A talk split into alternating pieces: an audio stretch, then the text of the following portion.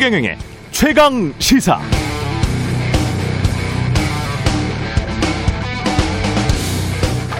네, 윤석열 전 검찰총장이 최근 조선일보와의 인터뷰에서 5.18은 특정 진영의 전유물이 아닌 보편적 자유민주주의와 인권 정신이다. 이렇게 말했습니다. 그러면서 북한의 인권 탄압과 미얀마 사태에 대해서도 더 강력한 규탄을 해야 하지만 안 한다고 말했죠. 여기서 특정 진영은 아마 더불어민주당을 의미하는 것 같고 더불어서 북한의 인권 탄압을 언급한 건 역시 민주당을 비판하기 위한 것으로 보입니다.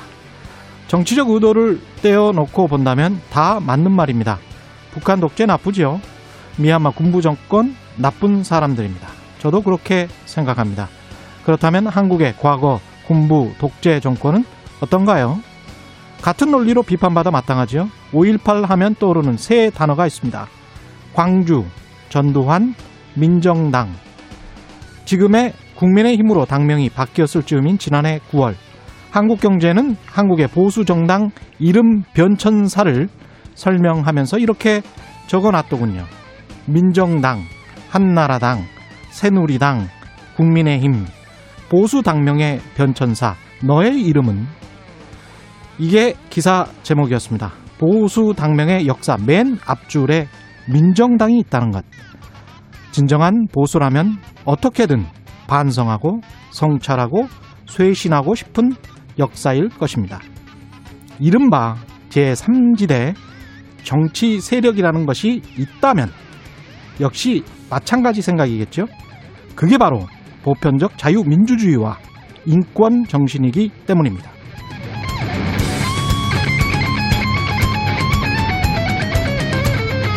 네, 안녕하십니까. 5월 18일 세상에 이익이 되는 방송 최경련의 최강시사 출발합니다. 저는 KBS 최경련 기자고요. 최경련의 최강시사 유튜브에 검색하시면 실시간 방송 보실 수 있습니다. 짧은 문자 50원, 기본자 100원이 드는 샵 9730 무료인 콩 어플에도 의견 보내주시기 바랍니다. 오늘 1부에서는 국민의힘 당권주자 릴레이 인터뷰합니다. 오늘은 김은혜 의원 만나보고요.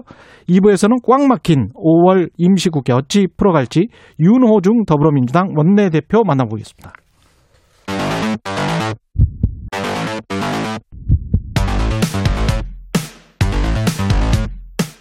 오늘 아침 가장 뜨거운 뉴스 뉴스 unboxing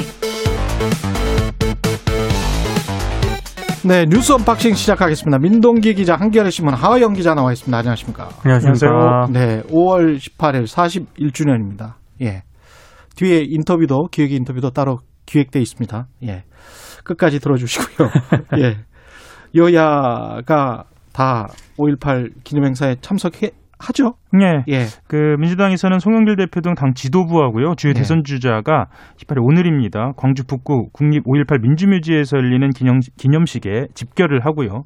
국민의힘 지도부와 야권 대선 주자들 역시 어 광주로 모입니다. 뭐 이것은 각자의 이해와 요구에 따라서 모이는 것이기도 하고요. 실제로 5.18의 중요성을 오랜만큼은 더, 더욱 어, 부여하는 것이기도 합니다. 예. 그 어, 여권 대선 주자부터 보면은요, 이재명 경기도지사 같은 경우에는 17일까지는 전부 군산에 있었는데요. 오늘 광주로 이동을 하게 되고요.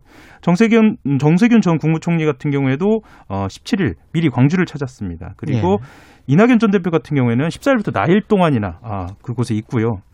또, 어, 뭐, 원희룡 저- 제주도 지사라든가 유승민 전 의원 같은 경우에도 미리 예, 예, 광주를 찾았습니다. 예. 새로운 소식 도 있습니까? 관련해서 역사적으로 진상조사 그 작업은 계속되고 있으니까요. 한겨레가 보도를 했는데요. 예. 사실 많은 정치 여야 정치인들이 광주를 찾고는 있습니다만 예.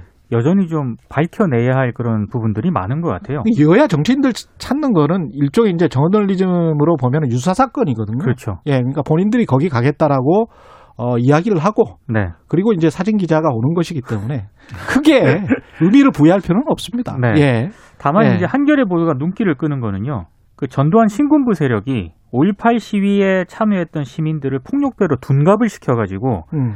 당시 삼천교육대에 보낸, 보낸 정황이 담긴 문건이 나왔다고 오늘 보도를 했는데요. 예.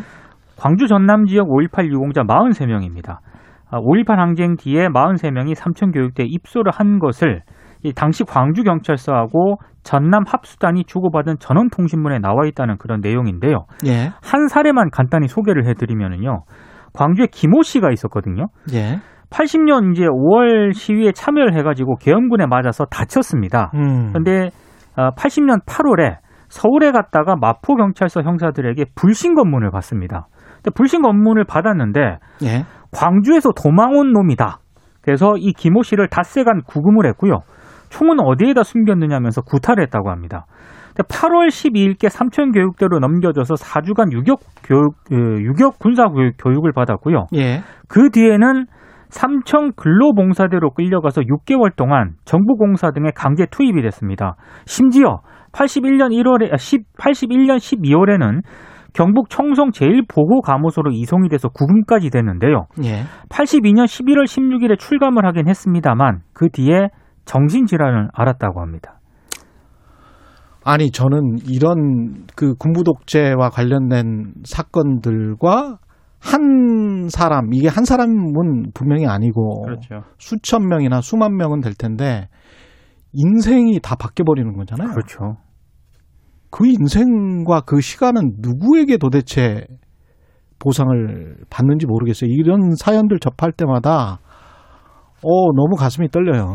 야, 이게 예. 실은 뭐 당연한 말씀이겠지만은 음. 국가가 책임을 져야죠. 이게 예. 지금 마포 경찰서만 나왔는데요. 경찰뿐만 아니라 이 과정에서 검찰, 그 법원, 법무부, 병원, 그러니까 의사까지 포함해서 수많은 국가기관들의 당사자들이 있을 거거든요. 그렇죠. 이 모두가 책임져야 하는 문제입니다. 음. 알겠습니다. 예. 정치적 세라모니나 뭐 이벤트로 생각해서 사진만 찍지 말고 이런 과거의 사건들이 좀 제대로 좀 진상도 밝혀지고 거기에 관해서 과거에 또 그 이상한 이야기 했었던 사람들 있잖아요. 많습니다. 세월호 참사와 네. 비슷한 이야기를 했던 사람들 있잖아요. 무슨 무슨 무슨 파리 하면서 네. 그런 사람들이 어떤 주요한 정치 세력으로 등장하거나 그 어떤 언론을 타거나 이런 분위기도 없어져야 됩니다. 완전히 없어져야 됩니다. 예. 참고로 전두환 씨는 단 한 번도 지금까지 공식적으로 사과를 한 적이 없고요. 예. 국민의힘 의원들이 이 전두환 씨에 대해서 좀 비판적인 저는 목소리를 좀 냈으면 하는 그런 개인적인 바람이 있습니다. 예. 그 전두환에 관해서는 직접적으로 이야기를 해야 되겠죠. 네. 예. 자꾸 피하지 말고요. 예. 민주당이 부동산 관련해서 여러 가지 이야기가 있는데 내부에서 강병원 최고위원이 상당히 반발하는 듯한 내용도 나오고 있습니다. 그러니까 어제 그 예. 최고위 회의에서요. 예. 부동산 특위가 부자들 세금 깎아주는 특위가 아니길 바란다라고 얘기를 했고 지금 민주당 부동산 특위에서 재산세, 종부세 이 과세 범위를 줄이는 방안, 흔히 말해서 이제 세제 완화 위주로 이제 논의가 되고 있지 않습니까? 이런 흐름에 대해서 상당히 우려를 그렇게 표명을 한 것으로 지금 보입니다. 그리고 어제 김진표 그 부동산 특위 위원장이 아, 서울 7개 구청장과 또 만났거든요. 예. 만났는데 참석한 7개 구 구청장들이 대부분 이 재산세라든가 종부세 등 보유세 완화에 한 목소리를 냈다고 합니다. 음. 7개 구청장의 특징은요. 대부분 재건축 현안이 있고 주택 가격이 급등한 곳입니다. 예. 강남, 강동, 노원, 송파, 양천, 영등포, 은평이거든요. 음. 야, 이 어제 구청장 간담회를 김수영 양천구청장이 제안을 했는데 종부세 기준이 9억이냐 12억이냐는 자치구마다 다르겠지만 굉장히 많이 올라서 대상자도 많아졌고 불만의 목소리나 민심 위반이 있다는 말이 나왔다. 기자들에게 이렇게 또 회의 분위기를 전했습니다. 그 민심이라는 것도 한국에서 참 특이한 현상이라는 게 모든 것을 민심으로 퉁치는데 어떤 것은 또 포퓰리즘이라고 한단 말이죠. 제가 볼 때는 이거는 전형적인 포퓰리즘인데 선거 끝나고 나서 세금이 많다고 해서 특정 계층에게 세금을 깎아주겠다는 거 아니에요? 그게 이제 10%인지 뭐 어느 정도 인구 수인지는 모르겠지만 이게 포퓰리즘 아닙니까? 그러니까 이 회의에서 이런 이야기가 나왔다는 네. 거거든요. 그러니까 이대로 가면 다음 선거에서 강남은 어려워질 것이다. 이런 말을 하면서 이제 강남 인구가 실제로 서울의 5분의 1이다라는 점을 강조했다는 건데요. 예. 재미있는 점은 이 다음 선거가 대통령 선거가 아니고요. 지방 선거라는 점이에요. 서울시 지방 선거에서 네, 그러니까 졌죠. 벌써부터 예. 어, 이 선거를 두고도 어, 표 계산에 들어갔는데 음. 그게 대선이 아니라 지방 선거라고 한다는 점은 그만큼 더 어, 유권자, 그러니까 서, 표를 의식하는 것이다. 이게 원칙이 아닌 표를 의식하는 것이다라는 그런 점을 좀 더 보여주는 점이죠. 그러니까 부동산 정책을 초기에 이, 이게 원래 부동산 정책의 기조였다면 네. 인정을 할 것 같은데 전혀 반대 기조 아닙니까? 그러니까 어제 그 민주당 부동산 특위하고요. 예. 그 일곱 개 구청장과의 간담회에서는 이런 논의가 있었지만 음. 어제 문재인 대통령하고 김부겸 총리하고는 또 첫 주례회동이 있었거든요. 예. 여기에서 논의된 거는 약간 뉘앙스가 다릅니다. 그러니까 민, 어, 문재인 대통령이 뭐라고 얘기를 했냐면은요. 어, 기본적인 원칙을 조속히 결정을 하되 현장의 혼란을 좀 막아라. 그러니까 뉘앙스는 뭐 종부세 완화와 같은 논의들이 계속 이어지다 보니까 시장 혼란을 가중시킬 수 있기 때문에 우려를 표명한 것으로 해석을 언론들이 하고 있고요. 예. 그리고 부동산 정책이 일부 수정이 되더라도 뭐 가격 안정이라든가 투기 근절, 안정적 공급이라는 이 정부의 3대 원칙을 벗어나서는 안 된다는 점을 문재인 대통령이 좀 애둘러 강조한 것 아니냐. 음. 뭐 이렇게 해석을 하고 있는데 예. 이래저래 좀 이달 말까지는 이 부동산 문제를 가지고 여권 내에서 예. 좀 논란이 좀 증폭이 될 것 같습니다. 관세 평가 분류원이라는 곳이 있나 본데 이게 이제 세종시 이전 대상이 아닌데 세종시에 170억 원대 청사를 짓고 우리 청사 지으니까 직원들에게 공무원 아파트 특별 공급 혜택을 줬다는 겁니까? 이게 좀 이해가 안 가는 예. 뉴스입니다. 예. 그러니까 관세평가 분류원이 원래 대전에 있었거든요. 예. 근데 2015년에 업무량과 직원수 급증에 따른 문제를 제기하면서 청사 신축을 추진을 합니다. 아, 원래 대전에 있었어요? 원래 대전에 있었습니다. 서울에 있었던 것도 아니고? 예. 그래서 171억을 투입을 해 가지고요. 예. 어, 약 1268평 정도의 신청사를 건립을 하거든요. 세종시에. 음. 근데 이게 문제가 있는 게 행정안전부가 2005년에 예.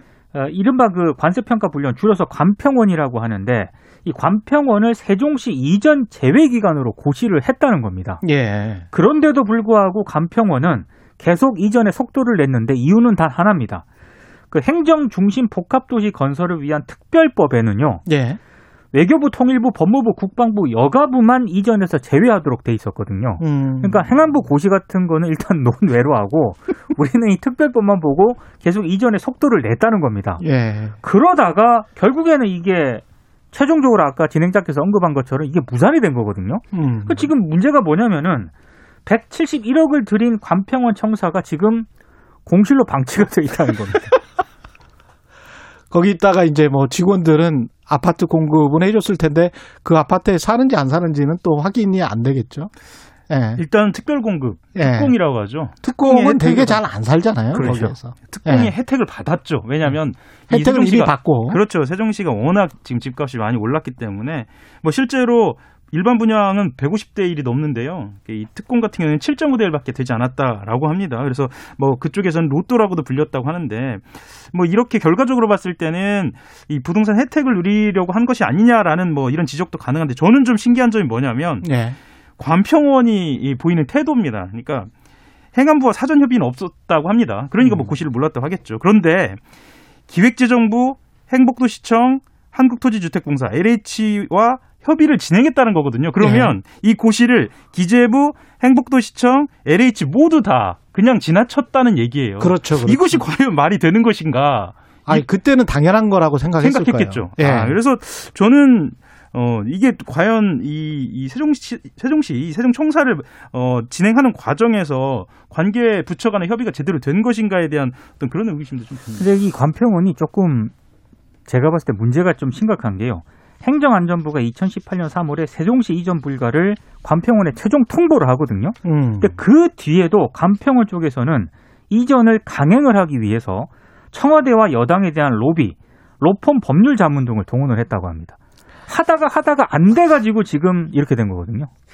이 나라는 어떻게 보면 그 주권이 관료들에게 있는지도 모르겠습니다. 예. 아주 디테일이 강해요. 예. 본인들 이익에도 강하고. 아니 171억 원들이 이 참 청사가 공실로 방치가 되고 있다는 게 음. 어처구니가 없네요, 진짜. 자기들 돈이면 이렇게 썼겠어요. 절대로 그렇게 안 예. 쓰겠죠. 국민들 세금이니까 이렇게 썼겠지. 3920님, 세금을 왜 혈세라고 하는지 모르는 건가요? 도대체 이런 말씀 하셨고요. 그 백신 관련해서 여러 가지 소식들이 나오고 있는데, 어, 방역 당국이 코로나19 백신을 외국에서 접종한 사람도 국내에 입국할 때 자가격리를 면제해주는 방안을 검토하고 있다. 여러 가지 이제 백신에 관한 혜택들이 조금 조금씩 나오고 있네요. 예. 지금 우리 한국에서만 승인된 백신으로 한정을 하게 되면은요. 상당히 범위가 제한이 될 수 있다는 게 이제 방역 당국의 판단이고요. 그래서 WTO에서 긴급 사용을 승인한 백신까지 검토하고 있다는 그런 내용인데요. 예. 지금 WTO에서 긴급 사용 승인을 받은 백신은 이 화이자, 화이자, 모더나, 모더나, 얀센, 얀센, 아스트라제네카, 아스트라제네카, 그리고 인도 세럼 연구소에서 그 나온 백신이 하나 있고요. 예, 그리고 중국 시노팜에서 생산한 백신 이렇게 여섯 가지인데요. 음, 지금 러시아 스푸트니크 V 백신이 WTO에 긴급 사용 승인을 신청을 했거든요. 예. 그러니까 앞으로 더 이 승인 백신은 늘어날 가능성도 있는 상황입니다. 이게 근데 기준이 WHO 기준으로 그냥 가는 게 맞는지는 모르겠습니다. 그러니까 지금 현재 각 나라별로 이 백신과 관련된 그 이해관계가 좀 있기 때문에 그게 그렇죠. 복잡하기 때문에 정리가 안 된 거고요. 예, 앞으로는 좀 정리가 되겠죠. 그래서 예. 아마도 그 어제 그 예를 들면 박인숙 전 의원이 이야기한 것도 음. 뭐 이런 혼란 과정에서 어 뭐 여러 오해가 아 나올 만한 그런 이야기를 한 것인데 그러니까 뭐 음. 예를 들면 이런 거거든요. 그러니까 박인숙 전 의원이 전 의원입니다. 현 의원은 아니고요. 예. 미래통합당 수석이었고요. 페이스북에 화이자 맞은 사람은 괌 여행을 갈 수 있고 아스트라제네카 맞은 사람은 못 간다. 뭐 이런 이야기를 해가지고 어제 좀 언론이 떠들썩했거든요. 예. 근데 이거는 진짜 어 조금만 확인하면 예. 네, 확인이 되는 거였는데 입국을 마- 못 한다는 건 전혀 아닙니다. 예, 상식적이지 않은 이야기고요. 네. 예.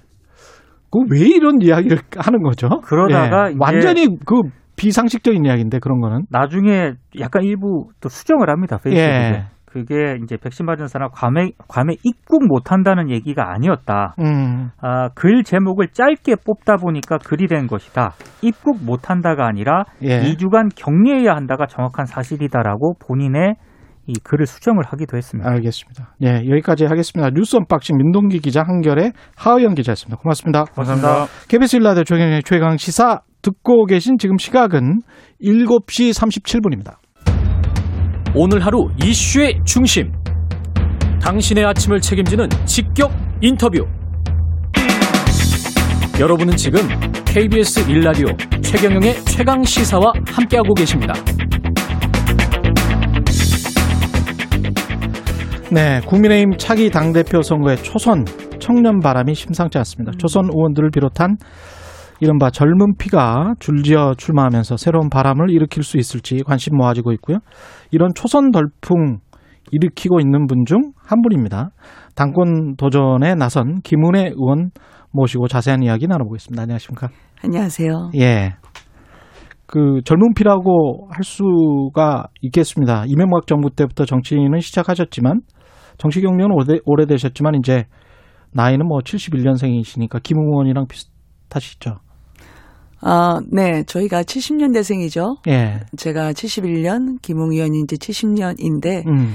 보통 이제 우리가 당에서 청년이라고 하기에는 음. 물리적인 나이는 바로 대입하기는 어렵겠습니다만, 그동안 아, 우리 당에서 대표적인 이미지라고 하면 50대, 60대 남성, 그리고 법조인 출신 그런 분들의 주류에서 예. 저의 등장이 조금 낯설게 느껴지실 거라고 생각을 해요. 음. 제가 40대에 뭐갓 여성의 초선이 이런 당 대표에 도전을 한다는 건 변화의 시작이다라고 많이 알아주셨으면 좋겠습니다. 특히 예. 뭐 의지할 만한 계보가 없다는 것은 장점이기도 하고 단점이기도 하지 않을까 생각하고 음. 있습니다. 여성이고 의지할 만한 계보가 없고 젊다. 네, 오히려 음. 객관적이고 공정한 경선 관리가 될 수 있어서 음. 냉철하게 볼 수 있는 눈이 저의 장점이라고 말씀을 드리고 싶어요. 예. 당 대표 출마 선언을 하시면서 페이스북에 네. SNS에 쓰신 내용을 제가 간단하게 읽어드릴게요. 음. 짧게 지금 국민의힘에 필요한 것은 파격적인 개혁과 품격 있는 변화일 것입니다. 이렇게 굉장히 강조하신 것 같은데요. 이게 무슨 의미일까요? 어, 저희가 지금 정권 교체를 바라는 국민의 여론이 절반 넘습니다. 예. 그렇지만 그 정권 교체의 주체가 과연 국민의 힘이 될 수 있을까에 대해서는 우려 섞인 시선이 있는 것도 사실이고요. 우리 안에 대권 주자라는 분들이 굉장히 많습니다. 그렇지만 그분들은 우리 당에 대한 국민들의 불안, 우려 때문에 발목이 잡혀 있죠. 예. 다시 과거로 돌아가지 않겠다라는 걸 국민들께 보여드리기 위해서는 국민들이 피부로 느낄 수 있도록 파격적이고 변혁적인 리더십 그리고 리더십으로 지도부 교체가 필요하다 말씀드린 거고요. 그런 새 얼굴로의 전면 판가리 그런 게 아니면 또 그런 쇄신 의지가 없다면 국민들께 저희가 다가갈 수 없다 그런 취지로 말씀드렸습니다.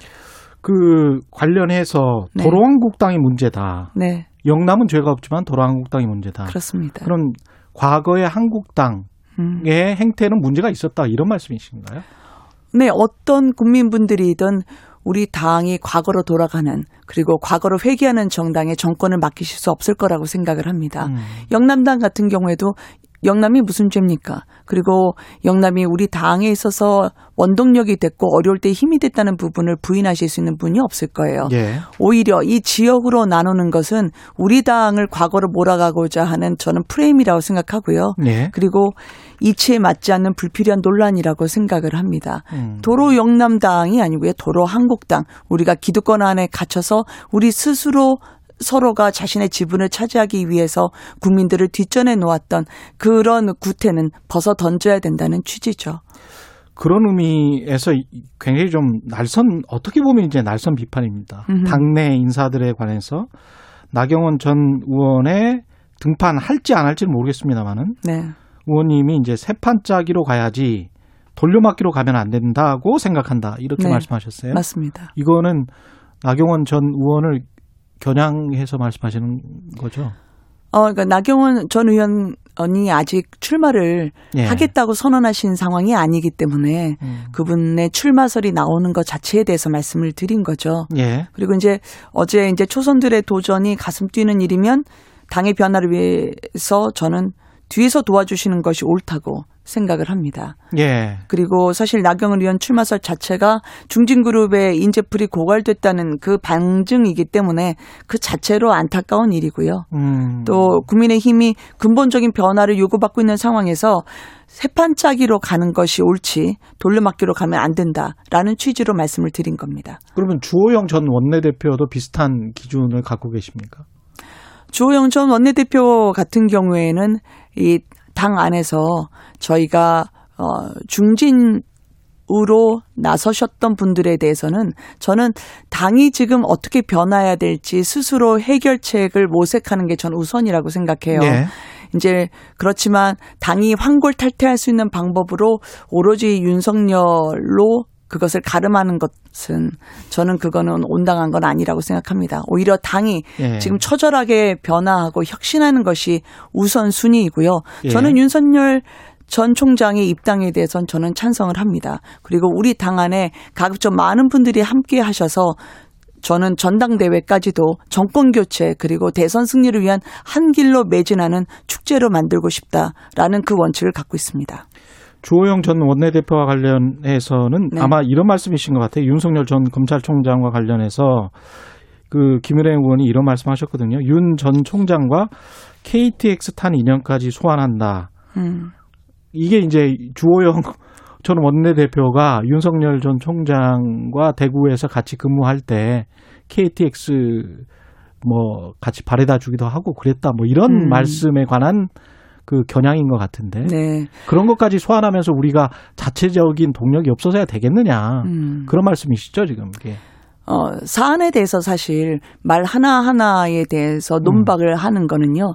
사안의 본질과는 조금 동떨어질 수도 있다고 생각하지만 예. 궁극적으로 제가 말씀드리고 싶었던 부분은 윤 총장과 함께하는 부분에 대한 어떤 당위성이라든지 또 많은 국민들이 정권 교체를 위해서 가장 필요한 대안이 무엇이냐는 찾는 그 열망까지 저희가 무시하면 안 된다고 생각합니다. 예. 다만 이제 윤여정 선생님의 이제 오스카상 수상에서도 나왔던 논란이 있었었는데 예. 그게 오스카가 열광한 게 윤여정 선생님의 경륜이 녹아든 연기력이었죠. 예. 그리고 저는 여기서 나이나 지역에 따라서 우리 당 대표를 어 갈라서는 안 된다고 생각을 하고요. 음. 저는 그런 모든 걸 떠나서 능력과 비전에 따라서 당 대표를 뽑아야 된다 생각을 합니다. 예. 윤여정 선생님 말씀을 드렸던 건 그분이 연기를 오래 해서 상을 준 게 아니라고 저는 생각을 하거든요. 예. 그리고 참고로 윤여, 윤여정 선생님은 이 젊어서부터 연기를 잘하셨어요.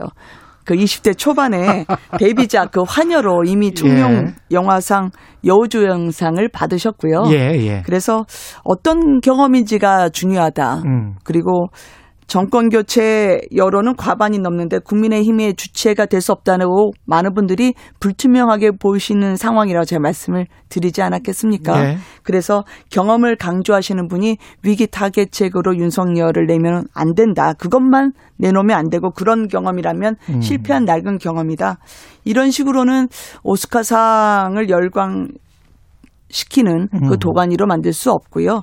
지금의 위기 상황을 돌파하기 위해서는 새로운 얼굴, 새로운 상상력이 필요하다라고 말씀을 드리고 싶습니다. 근데 이른바 이제 초선이나 네. 재선그룹 또는 젊은 층이 당대표가 되면 기득권이랄지 주류 중진들에게 좀 휘둘리지 않을까, 당이 중심을 잡기가 힘들지 않을까, 그렇게 이제 우려하시는 분들도 있을 것 같은데요. 음,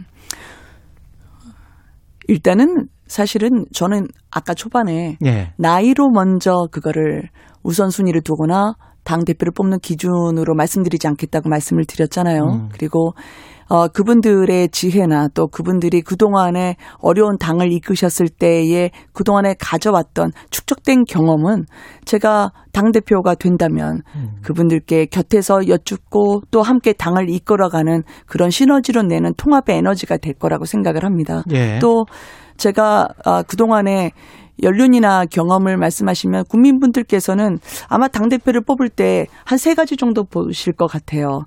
미래를 우리가 한번 이 사람에게 걸어볼 만하냐라는 네. 기대가 있을 수 있고요. 또 일을 맡겨도 될까라는 안정감도 보실 것 같고요. 음. 그리고 이게 과거로 돌아가지 않겠다. 저 사람을 뽑으면 그런 믿음을 갖고 보실 것 같은데 예. 저는 그런 리더십에 있어서 다양한 분야에서 그리고 다양한 시각에서 트레이닝 됐고 그런 안정감 측면에서는 조직 운영의 책임감에서는 제가 어, 다른 동료보다는 어, 조금 그분들도 속으로는 저건 김은혜가 낫다라고 생각하시길 바랍니다. 예. 기대하죠. 혹시 그 초선 의원들 간의 어떤 전략적 연대, 네. 뭐 이런 것도 그 기획하고 있으십니까? 가능할까요? 컷오프 제도가 있죠, 지금. 네, 컷오프 제조가 있죠. 예, 그러면 네 명이 뽑히는 건데 네. 그러면 컷오프에 올라갈 수 있게 네. 누구를 밀자. 음. 그래서 서로 간에 좀 말씀들이 오고 가고 있습니까? 어떻습니까? 네. 아니 근데 이게 국민 앞에서 저희가 혁신 의지를 보이고 예. 당을 어떻게 하면 변화시킬 수 있을지 이제 파문을 일으키고 새로운 바람을 일으키기 시작했는데 그 시작부터 저희가 단일화라고 하는 그런 정치 문법을 이야기하는 건 음. 그거는 맞지 않는 것 같아요. 예. 일단 국민들로부터 저희가 평가를 받고 음. 또이 바람이 돌풍이 될 수 있도록 하는 것도 저희가 이번에 나선 취지가 아닐까라고 생각을 합니다. 근데 이제 뭐랄까요? 민주당도 마찬가지고 네. 국민의힘도 마찬가지고 워낙 기득권 지금 현재 당권을 가지고 있는 분들 음. 당원들의 힘이 세잖아요. 기층 음. 조직이. 그래서 당원이 70% 국민이 30% 이렇게 당 대표를 선출을 한단 말입니다. 그렇죠. 이 이러면 그 힘들지 않을까 뭐 이런 생각도 드는데 어떻게 생각하세요? 이 선출 방식에 관해서는? 저는 예. 저희가 일단 선수로 나섰잖아요. 예. 나선 선수가 음. 룰을 갖고 조정을 하자 이야기하는 건 예. 스스로에게도 당당하지 않고 안타. 네. 예. 저희가 국민들 앞에서도 이거는 저희가 오히려 초선이고 또 쇄신을 주장한다면 당신과 민심이 저는 분리돼 있다고 생각하지 않고요. 음. 그리고 혹시 저희가 설득할 부분이 있다면 제가요. 그리고 이해를 구할 수 있는 부분이 있다면 그거는 끝까지 노력하면서 그분들께 혹시 우리에게 어, 불리한 운동장이라 하더라도 예. 저는 그걸 돌파하고 가는 게 그게 저 같은 어, 나름대로 쇄신을 주장하는 사람들의 음. 당연한 자세라고 저는 생각합니다. 자, 혁신과 쇄신을 계속 주장하고 계시는데 구체적으로 어떤 부분에서 당대표가 되면 나는 이렇게 이렇게 혁신이나 쇄신을 할 것 같다, 하겠다, 이런 말씀 좀해 주십시오. 네. 예.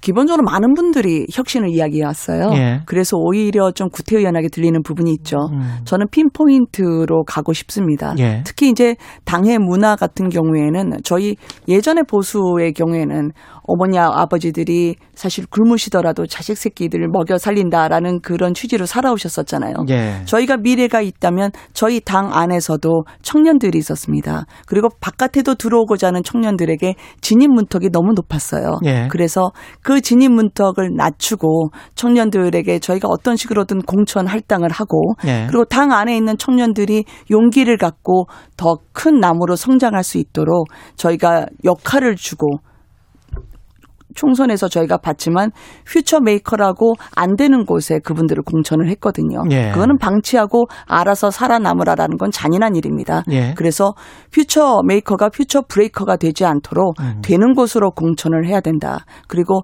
당 안에서 위에서 내려 꽂는 문화가 아니라 아래서 상의 하달이 아닌 하의 상달이 될 수 있도록 음. 전면적으로 인적 쇄신을 함께 하겠다는 이야기를 하고 싶고요. 예. 일하는 조직이 필요하다라고 생각을 합니다. 왜냐하면 국회의원분들만으로 당직을 하게 되면 그 당직이 저희가 원내를 하거나 지역구를 돌아다니면서 집중을 못 하거든요. 예. 그래서 할 건 하고 못할 건 못하는 걸 철저히 분리해서 되는 게 좋은 게 좋은 되는 게 다 되는 그런 모호하게 가지 말자. 음. 항상 원만하게 가려고 했기 때문에 일이 정확하지 않고 명확하게 여당의 날을 세울 수 없었다고 생각하거든요. 예. 당 차원의 이번 선택도 저희가 무난하게 뽑으면 무난하게 저희가 대선에서 질 거라고 생각합니다.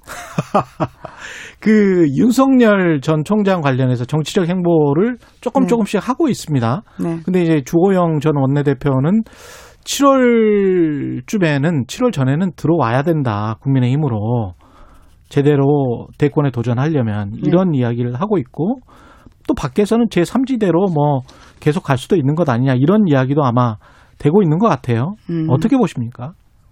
저는 어떤 선택이든 음, 어 우리가 윤석열 전 총장이나 음, 다른 이제 신진 세력분들이 그러니까 대권을 원하는 분들이요 예. 쳐다볼 만한 당이 돼야 된다고 생각을 합니다. 쳐다볼 만한 당이 돼야 된다. 그래서 예. 들어오고 싶은 당이 돼야 된다. 음. 우리가 짝사랑을 하는 것이 아니라 우리가 시너지를 낼 수 있는 그런 당이 되려면 예. 스스로가 매력적이어야 된다라고 생각을 하죠.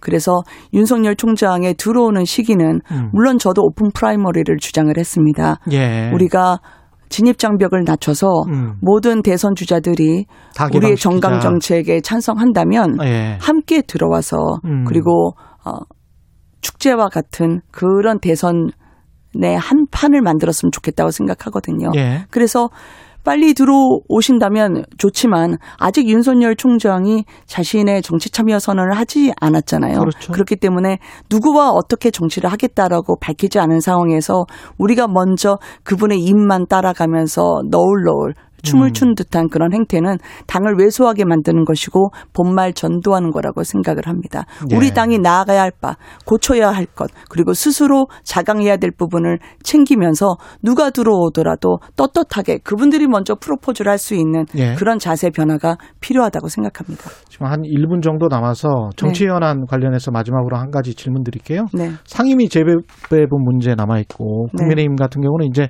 법사위원장은 꼭 다시 돌려줘야 된다 이런 입장이신 것 같고요. 네. 김호수 검찰총장 후보자의 인사청문회도 남아 있고 어떻게 해결해야 될까요? 지금요. 음, 2008년에 저희 18대 국회가 출범할 당시에 야당의 민주당 의석이 81석이었거든요. 예, 근데 당시 여당이었던 한나당이 소수 야당이라고 해서 이분들을 밀쳐내거나 무시하지 않고 여야 합의로 만들어진 관례에 따라 법사위원장을 민주당에 내줬습니다. 예. 그래서 이 관례를 민주당이 지금 16년 만에 깨면서 사달이 일어난 거죠. 음. 저는 협치를 할지 말지는 야당이 아니라 청와대 여당이 있습니다. 예. 그분들이 굳이 이렇게 힘으로 밀어붙여서 일방 통행으로 가시겠다고 하면 음, 저희가 물리적으로 막아낼 도리는 없죠. 예. 다만 하시고 싶은 대로 하셔라. 그리고 이거는 내년 대선에서 국민들이 평가를 하면 그때 직접 구할 수밖에 없다고 생각을 합니다. 오늘 말씀 감사하고요. 국민의힘 김은혜 의원이었습니다. 고맙습니다. 네, 고맙습니다. 예, KBS 일라디오 최경영의 최강시사 1부는 여기까지입니다. 고맙습니다.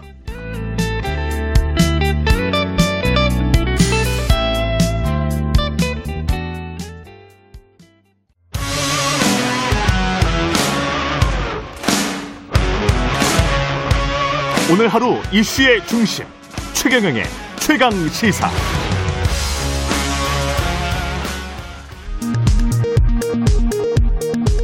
라디오 정보센터 뉴스입니다. 오늘 오전 10시 광주 국립 5.18 민주묘지에서 제41주년 5.18 민주화 운동 기념식이 열립니다. 기념식 주제는 우리들의 5월입니다.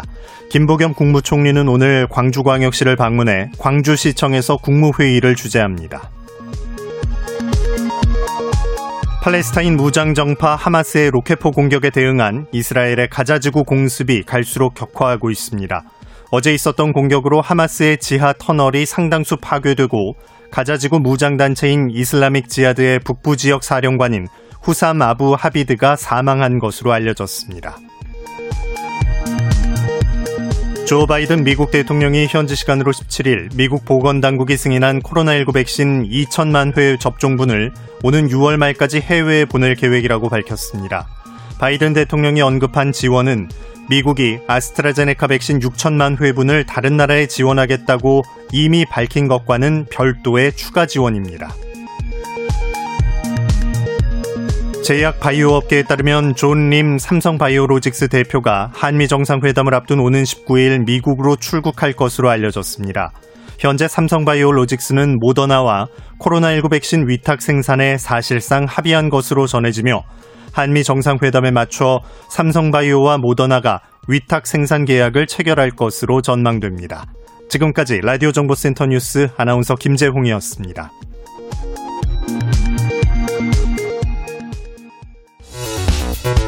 여러분은 지금 KBS 1라디오 최경영의 최강 시사와 함께하고 계십니다. 네, 국회 상임위원장 재배분과 아, 김호수 검찰총장 후보 인사청문회가 얽히면서 또다시 여야 간의 강대강 전운이 감돌고 있습니다. 5월 국회 어떻게 풀어갈지 부동산 비롯한 각종 정책 현안도 있고요. 더불어민주당 윤호중 원내대표 연결돼 있습니다. 안녕하십니까? 네, 안녕하세요. 윤호중입니다. 예. 일단은 국민의힘이 그, 한, 한두 달 된 것 같아요. 법사위원장 돌려달라고 이야기한 게. 네. 어떻게 풀어가시겠어요? 네, 뭐 김기현 원내대표가 뭐 표현은 굉장히 좀 강하게 하는데 실제 속마음 별로 그렇지 않습니다. 예. 어, 뭐 잘 돼가리라고 생각을 하고요. 예. 그 법사위원장을 비롯한 상임위원장 논의는 원래 2년차 국회에서 해본 적이 없는 겁니다. 원래 그 상임위원장은 임기가 2년이기 때문에요. 예. 어, 그런데 이제 어, 제가 원내대표가 되면서 법사위원장을 내놓게 되니까 음. 또그 법사위원장 달라고 저렇게 말씀을 하시는데 예. 뭐그 그냥 생떼죠 뭐. 아, 생떼라고 보십니까? 예, 예. 전혀 협상의 여지가 없습니까, 그러면? 법사위원장은? 뭐 2년 차에 그 어, 1년 차 협상했던 내용을 변경해 본 적이 없습니다. 그러면 김호수 검찰총장 후보자 인사청문회랄지 그다음에 나머지 뭐 상임위원장 배분과 관련해서 어떤 네, 영... 나머지 상임위원장 배분도 뭐 마찬가지인데요. 예. 뭐 그 지금 김호수 검찰총장 인사청문회와 관련해서 이걸 자꾸 연계시키는데 말입니다. 예.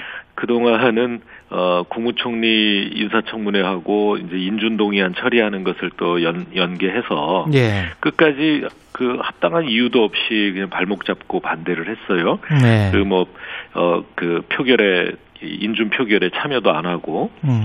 어 그랬 그런 그런 게 뭐 엊그제 같은데 음. 또 다시 그 검찰총장 인사청문회를 거기에다가 갖다 이 연계를 시키는 거는 뭐 이건 그저 뭐 그냥 법사위원장 안 주면 국회를 아예 그냥 불 꺼진 국회 만들겠다. 예. 뭐 식물 국회 만들겠다. 뭐 이런 어, 이 의도로 보여서 예.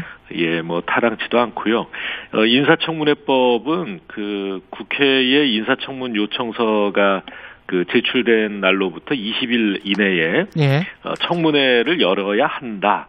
라고 그 법정 의무 사항입니다. 국회가 어, 국민을 대표 저 대신해서 음. 어, 이 정부의 인사를 검증해야 하는 그런 그 의무를 가지고 있는 겁니다. 예. 이것은 저 무슨 뭐 이 국회의 어떤 다른 이 사안들과 연계될 수 있는 것이 아니고요. 예. 예, 그 야당은 어, 이그 야당으로서의 의무를 다해야 한다. 그런 말씀을 드리고 싶습니다. 그러면은 만약에 계속 안 나온다면 국민의힘이 네. 단독으로 인사청문회 검찰총장 후보자 인사청문회가 개최될 가능성도 있네요. 어, 뭐, 그 논리적으로 보면 가능, 그럴 가능성도 있겠습니다만 저는 어, 야당이 인사청문회에 응하지 않을 어, 가능성은 거의 없다. 어, 음. 왜냐하면 인사청문회가 그 야당으로서는 또 야당의 어, 이 그 존재 이유를 어, 이, 그, 입증할 수 있는 기회 아니겠습니까? 예, 예, 그, 이것을 포기할 리가 없다. 저는 그렇게 생각합니다. 예. 그- 지금 법사위원장과 연계시키는 것은 어 뭐 법사위원장을 여, 야, 여당이 가지고 가서 음, 어 이 자신들이 예 이 그 그 뭐 일테면은 국회가 독주를 하고 있는 것처럼 여당 독주 국회인 것처럼 이렇게 이제 어 이 그 국민들에게 어, 홍보하기 위한 어 일종의 어 이 그 언론 플레이다. 수단이죠. 예. 예. 그 그렇지만 나머지 위원장들 있지 않습니까? 상임위원장들. 네. 송영길 대표는 좀 논의 가능성도 열어놓고 있는 것 같은데요. 예, 지금 송영길 대표도 어, 어, 그 외통위원장을 지금 이제 어, 사퇴 사직서를 냈고요. 예, 그다음에 박광원 아, 예, 죄송합니다. 예, 어, 윤 윤관석 그 사무총장도 예. 어, 정무위원장직을 내놨기 때문에 음, 어, 지금 어, 법사위원장까지 하면 운영위원장, 법사위원장 어, 이렇게 네네개 상임위원회에 상임위원장 자리가 비어 있습니다. 예. 그런데 법사위원장은 지금까지 야당이 법사위원장을 맡아오면서 어, 어느 쪽이 야당이 됐든 간에요. 국회를 음. 동물국회 만들고 식물국회 만드는 어, 그런 그릇된 관행을 만들어 왔기 때문에 예. 작년에 그것을 어, 이 고친 것이거든요. 음, 법사위원장은 여당이 어, 맞는 것이 맞다. 특히 어, 이 과반을 확보한 어, 이 다수 여당은 법사위원장을 반드시 가지고 있어야 된다라는 음. 것은 뭐 변함이 없고요. 나머지 그 어, 이 상임위원장 자리에 대해서 뭐 어, 협상을 하자라고 예. 하면 협상할 수 있습니다. 다만 아, 그 국회법에 정하고 있는 예, 국회법에 정하고 있는 이 인사청문회라든가 그다음에 지금 코로나 위기로 매우 그 급박한 상황 아닙니까? 예, 뭐 민생과 국민의 건강을 살, 살피는 어, 국회 본연의 역할을 하면서 일을 하면서 어, 상임위원장 문제를 논의하자라고 음. 하면 어, 얼마든지 협의를 할 수 있겠죠. 있습니다. 그런데 예. 이것을 어, 이 당연히 해야 할 의무를 저버리고 여기에다가 연계시킨다면 음. 그런 생태 정치에는 응할 생각이 전혀 없습니다. 그러면 상임위원장 논의할 수 있는 야당과 논의할 수 있는 상임위원장이 좀 정리를 해보면 운영이 아, 운영위는 운영위는 이제 다수당 어, 원내대표가 예, 거죠. 해야 되고 그러면 외통위 정무위 이렇게 되는 겁니까? 뭐 그런 정도가 되겠습니다. 외통위 정무위는 야당과 논의할 수 있다 이렇게 생각을 하고 계시는 것 같고요. 부동산 네. 투기 관련해서 여쭤볼게요. 네. 이게 지금 구체적으로 어떤 그 규제 완화 방안이랄지 여러 가지 세제 완화 방안이 확정이 된 건 아니죠.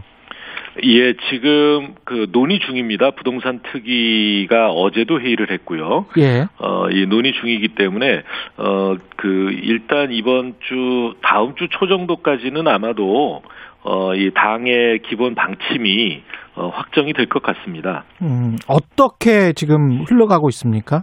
아, 그 내용은 뭐 예. 어, 이, 그, 부동산 특위에서 예. 어, 논의되는 결과를 좀 지켜보셔야 될 것 같고요. 제가, 어, 이, 그것을 뭐, 그, 중간에 소개할 입장은 아닙니다. 아, 지금 뭐 특히 뭐 어, 주택담보대출 비율 같은 경우에 무주택 실수요자에 대해서 90%까지 풀어주는 방안도 검토되고 있다 이런 식의 이제 언론 보도가 나오고 있거든요. 네, 그 언론 보도는 뭐 사실과 다르다, 이렇게 말씀을 드릴 수가 있는 게, 사실과 다르다. 예, 송영길 대표가, 어, 이, 저, 대표 경선 때 예. 토론하는 과정에서요. 송, 송영길 대표는 이제 그 한 10년 정도 이 임대주택에 살다가 10년 후에 음, 그, 이, 이, 그그 소유권을 넘겨받을 수 있는 그 누구나 집이라는 프로젝트를 했죠. 어, 이 예. 저뭐 주장을 하고 있거든요. 예. 그런 경우에 10% 그러니까 주택 가격의 10%만 있어도 그이 그런 그 이 저 10년 뒤에 자기 집이 될 수 있는 어, 그런 임대 주택을 공급하겠다. 음. 이런 이야기를 강조해서 이야기하다 보니까 나머지 90%는 그러면 어이이저 대출이냐 라고 하는 데 대해서 답을 하다가 뭐 이 저 LTV 이야기를 한 것으로 보이는데요. 예. 예, 그거는 그 누구나 집 어, 이 프로젝트가 와전돼서 기사화되고 있는 것일 뿐입니다. 그러면 재산세랄지 종부세 기준도 조금 상향해서 완화시키겠다는 이런 언론의 보도도 잘못된 겁니까? 아니면 하고 있는 겁니까?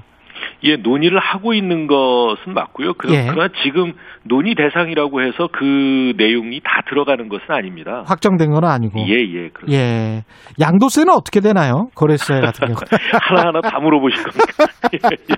아니 궁금해서요. 예. 예, 예. 예. 뭐, 뭐, 그, 이, 저, 논의가 진행 중이니까요. 그리고, 예.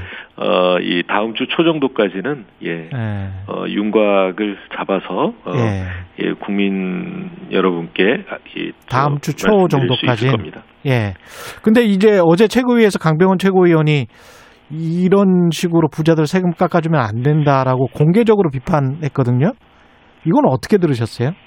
어, 예, 그 강병원 의원이 이야기한 것은 예. 양도소득세를 음. 어, 이 다주택자 양도소득세 예, 예, 예. 저 6월 1일서부터 중과하지 않습니까? 그렇죠. 다주택자에게 1년 동안 어, 유예했다가 예, 예, 1년간 유예해서 6월 1일부터 중과되는데 음. 어, 이것을 이제 다시 연장하자 라는 그 이 저 내용에 대해서 그 이 반대 의사를 밝힌 거고요. 예.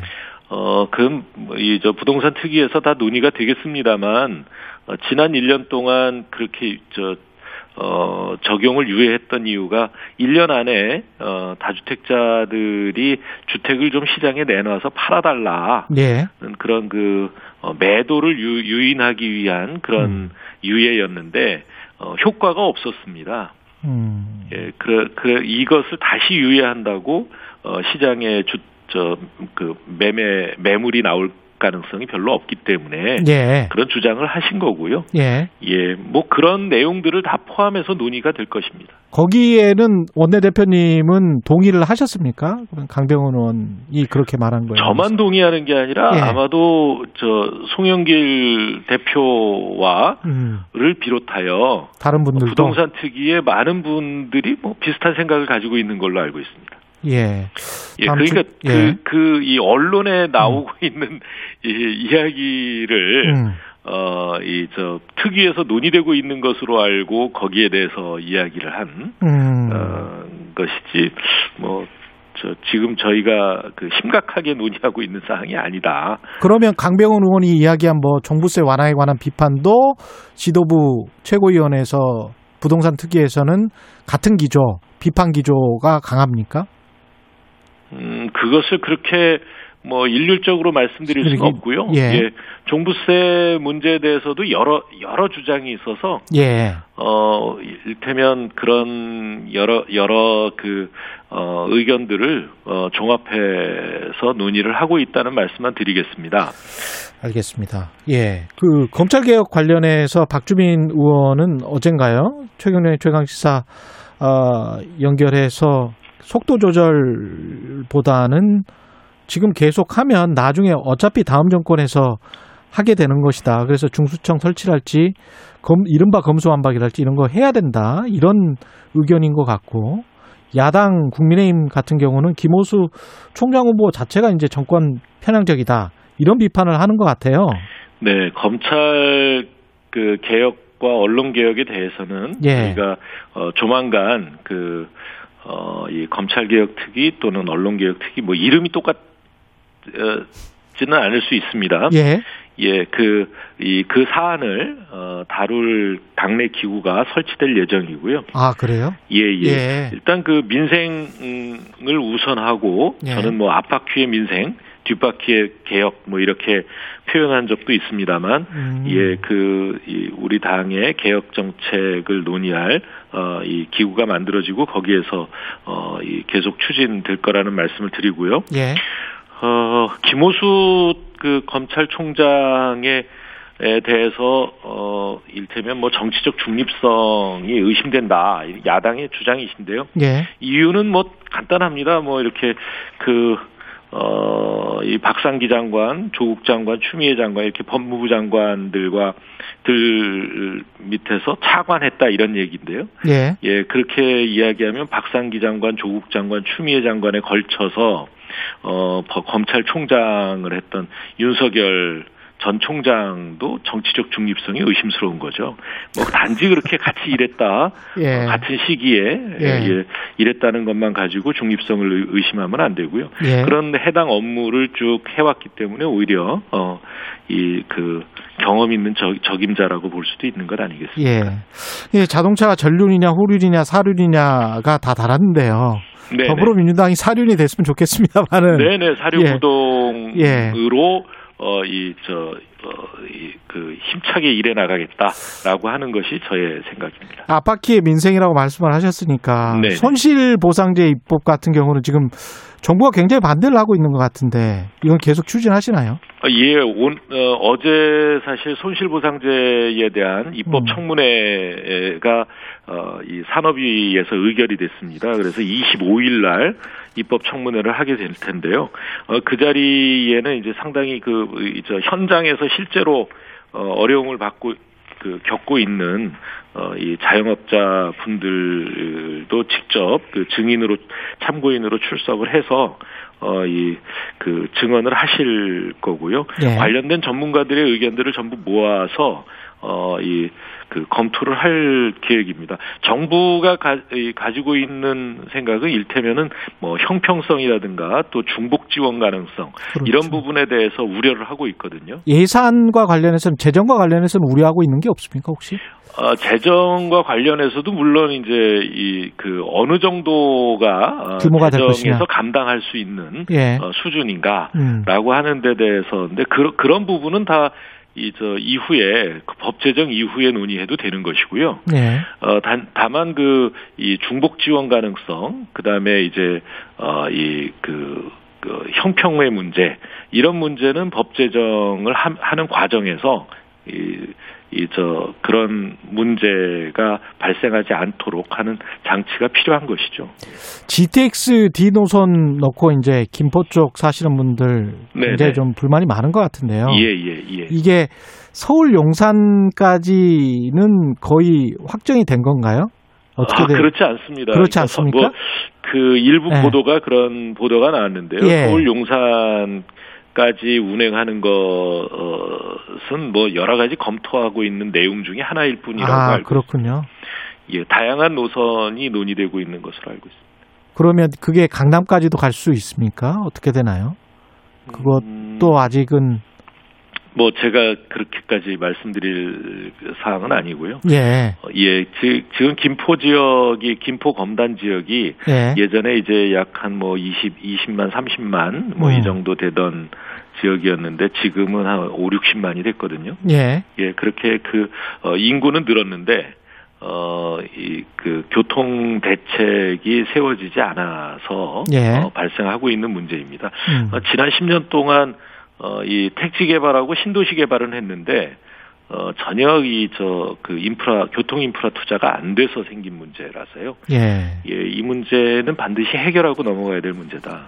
예, 이렇게 말씀드릴 수 있습니다. 정치 사회 이슈들도 좀 여쭤봐야 되는데 시간이 별로 없어서 아, 네, 네. 예. 이재용 삼성 부회장 사면론에 관해서는 김기현 국민의힘 원내대표는 네. 야당의 요구 사안은 아니지만 전향적 판단이 필요하다. 윤 원내대표는 어떻게 생각하십니까? 예, 뭐 그런저런 의견들이 있- 있어서 어, 예. 경제계뿐만 아니라 어, 이 어, 시민사회의 의견까지 뭐 종합해서 어, 이 그 일테면 뭐 대통령님께 잘 전달해드리고 있습니다. 예. 정치 현안 중에서요. 당 내에서 이제 대선 경선 연기론 이야기 나오고 있고 그 다음에 박용진 의원 같은 경우는 국민 여론조사 방식을 좀 대통령 선거에 맞게 확장성으로 좀 염두에 두고 변경을 검토해야 된다 이런 이야기를 하고 있거든요. 네네. 두 가지 어떻게 보세요? 아, 제가 그 원내를 책임지고 있는 입장에서 이제 예. 그뭐 대선 후보 경선 문제까지 예. 어, 이 말씀드리는 것은 적절치 않은 것 같고요. 예. 어, 곧 아마 이것도 어, 6월 들어가면 어, 이 대선 기획단이 출범을 할 것으로 압니다. 아, 6월에 예, 많은 일이 있군요. 네, 예. 그러면 대선 기획단에서 논의를 해야 될 사안으로 생각합니다. 그러면 마지막으로요. 계속 답변을 안 해주시니까 예. 공수처 1호 사건으로 지금 서울시 그 교육감이 됐단 네, 말이죠. 네, 특별채용 네. 의혹 사건. 네. 이거 어떻게 보세요? 어, 뭐, 공수처가 결정한 것에 대해서 제가 뭐, 왈가왈부하고 싶은 생각은 없는데요. 예. 어, 아마도 그 많은 국민들께서, 어, 이 공수처가 이제 고위공직자라는 측면에서 보면, 어, 이, 그, 어, 이, 일테면 뭐, 무슨 권력층, 어, 또는 이제 지금까지 이 치외법권 지역이다시피 했던, 어, 검찰, 이런, 이런데, 이, 그, 뭐랄까요, 이렇게 그, 어, 수사를 할 수 있는, 어, 수사권을 가진, 또 기소권을 가진 공수처라는 것 때문에 이제, 어, 이 박수를 쳐오고 기대했던 것 아닌가. 예. 이런 생각이라서요. 물론, 어, 이 서울시 교육감도, 어, 뭐 권력자라면 결- 권력자랄 수 있겠습니다만 국민들께서 기대했던 데에는 다소 좀 미치지 못하는 것 같다라는 음. 말씀을 드릴 수 있겠습니다. 예, 오늘 말씀 여기까지 하겠습니다. 예. 예, 말씀 예, 감사하고요. 더불어민주당 윤호중 원내 대표였습니다. 고맙습니다. 네, 감사합니다.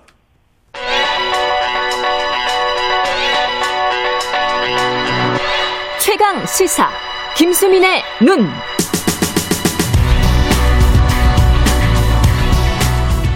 네, 김수민의 눈, 김수민 평론가 나와 계십니다. 예, 반갑습니다.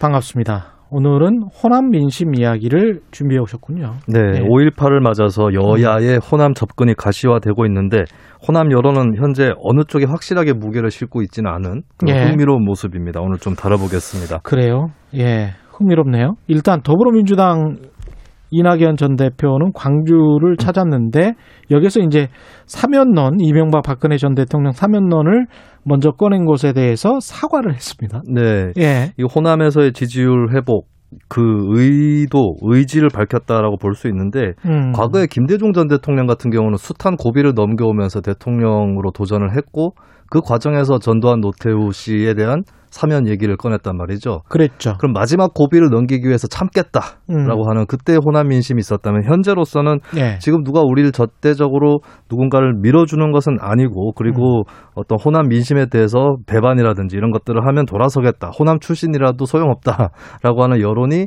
이낙연 대표 지지율을 호남에서 좀 내렸다 라고 볼 수가 있기 때문에 김대중과 이낙연은 또 살아온 인생이 다르잖아요. 그렇습니다. 그 예. 무게라든지 이런 것들이 예. 호남 민심 입장에서도 다르기 때문에 음. 예, 여기에 좀 다시 이낙연 전 대표가 부응을 하려는 것 같고 그리고 예. 호남에도 정책적 보수층이 있습니다. 음. 다른 지역 과 마찬가지로 특히 노년층에. 예. 근데 이 노년층은 또 민주당이라든지 이쪽에 대한 당파적 일체성은 높거든요. 그렇군요. 예, 그렇다면 이낙연 예. 전 대표가 이쪽 층을 노리려면은 음. 정책적으로는 보수적인 걸 내놓을 수 있더라도 음. 호남 민심을 크게 거스르는 이런 부분들은 좀 거두어드릴 필요가 있었을 겁니다. 그러니까 호남 민심도 장년층 이상은 장년층 노년층은 보수적인 성향이 강하다.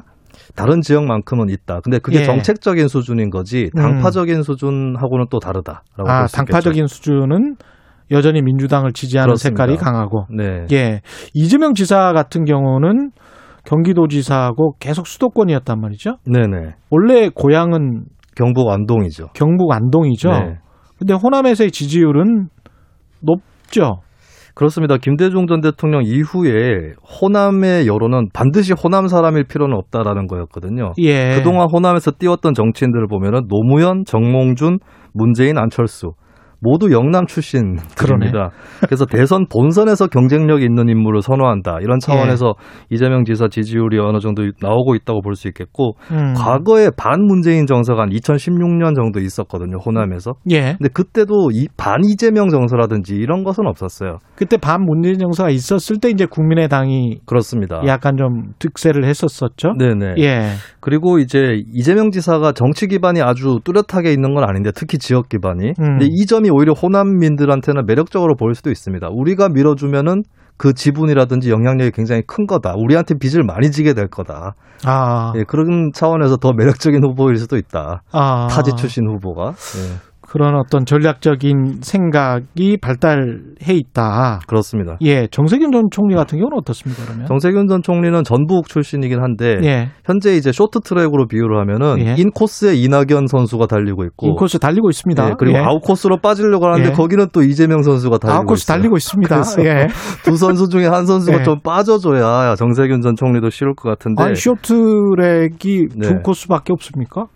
두 트랙밖에? 세 트랙도 있을 수 있는 거 아니에요? 아 그러면 되게 멀리 돌아가야 아, 되는 멀리 돌아가야 됩니까? 네. 근데 진짜 예. 멀리 돌아가는 게 답이겠네요. 왜냐하면 아, 예. 사실 전북 지역 출신은 광주 전남에 비해서 좀 불리한 측면이 있습니다. 어떤 점에서요? 그러니까 광주 전남은 이제 광주를 끼고 있고 대도시이고 예. 예, 그런 측면에서 과거에도 이제 뭐 전북 홀로 세우기 뭐 이런 정치적 프로젝트들이 있었는데 음. 전북은 이제 광주 전남에 비해서 좀 그 그런 것들이 딸리는 측면들이 있었거든요. 좀 더 어, 떻게 보면 충청도 민심하고 가까운 가요? 네, 그런 측면도 있습니다. 그래서 네. 사실 윤석열 전 총장이 본인 고향은 서울이긴 한데 예. 부친 고향이 충남 논산이거든요. 충남 논산이죠. 논산이면 이제 전라북도랑 붙어 있는 그런 음. 지역이고 전북 충남 간의 문화적 친연성이 또 강해서 외지에 또 노출돼 있는 그런 환경이 있는데 예. 어떻게 보면 전세균 전 총리는 호남 민심 이전에 밖에 나가서 잘 된 자식 이런 이미지를 심어주는 것이 호남에서의 승부수가 아닐까. 호남에서는 그러니까 밖에서 어떻게든 잘 돼야 된다. 그렇습니다. 예. 그래서 타지 다른 지역에서도 지지율을 많이 올리는 것이 정세균 전 총리 숙제가 되겠습니다. 이 윤석열 전 총장 같은 경우도 지금 호남에서 지지세가 꽤 높죠. 네, 이 여론조사마다 편차는 있는데 예. 양자 대결에서 많게는 30%까지도 나오고 있거든요. 음. 이게 민주당에 대해서 호남에서도 견제 여론이라든지 우리가 다른 쪽을 밀어가지고 좀 균형을 맞춰주겠다 이런 것들이 가끔씩 발동이 되는데 현재 민주당 같은 경우는 이제 민주당 내부의 어떤 주자들은 어차피 여러 주자들이 있는 것이고 그러면 어, 과거에 국민의당이라든지 이런 당이 또 없지 않습니까 현재는 예. 그래서 윤, 윤석열 전 총장한테 좀 옮겨 붙었다 음. 라고 볼 수가 있겠고 사실 이것은 윤 전 총장이 국민의힘 소속이 아니기 때문에 가능한 지지율이 아닌가 아직까지 그럴 수도 있죠. 예, 다른 국민의힘 지지자 그 주자보다는 지지율이 높기 때문에 음. 그렇다면 호남 민심은 어떻게 보면 윤석열 전 총장이 국민의힘에 못 들어가도록 잡고 있다라고 그렇게 또 풀이를 할 수도 있겠습니다. 그렇게 생각할 수도 있겠네요. 예. 국민의힘은 어떻습니까? 국민의힘은 네. 사실은 호남에서는 그렇게 인기가 없었었잖아요. 네, 최근에 네. 노력을 하고 있는데 여론조사상으로는 강경 보수보다는 중도 보수 성향 후보들이 좀 더 선전하는 것으로 적합도 예. 측면에서는 어떤 분들? 그래서 이제 예를 들어서 뭐 유승민, 원희룡, 홍준표 이렇게 했다고 했을 때 예. 여론조사 국민의힘 후보 적합도에서 유승민, 원희룡, 홍준표 이 순서대로 나온다던가 아. 이런 측면이 있어서 조금 더 이제 묽은 보수 쪽에 더 어, 보수 쪽. 네.